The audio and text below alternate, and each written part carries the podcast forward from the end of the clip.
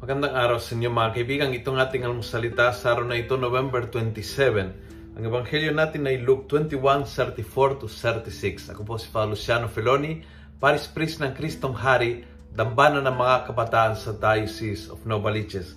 Sabi ni Jesus, be on your guard.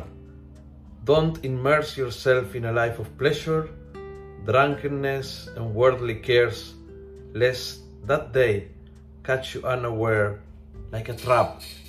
Kung hindi ka nagbabantay, ay huhulihin ka ng bitag ng, ng buhay. Yung buhay na pang-araw-araw na parang worldly lang. Sige, tuloy lang, tuloy lang. Enjoy ang buhay.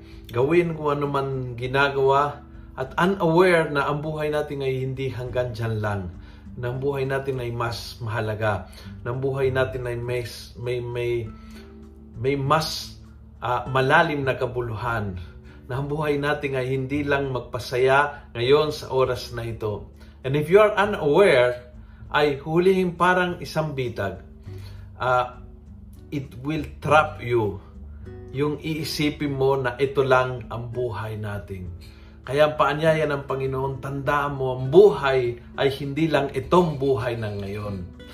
Think of life from the perspective of eternal life at maayos ang lahat sa buhay. Maayos ang patutunguhan, maayos yung priorities, maayos yung yung panahon sa mga desisyon mo. Uh, but if you think na ah, it, it never come or hindi mangyayari sa akin, yan ang bitag. Yan ang bitag. Kaya be on your guard. Alerto at laging iisipin mula sa pananaw ng eternal life. Kung nagustuhan mo ang video ito, pass it on.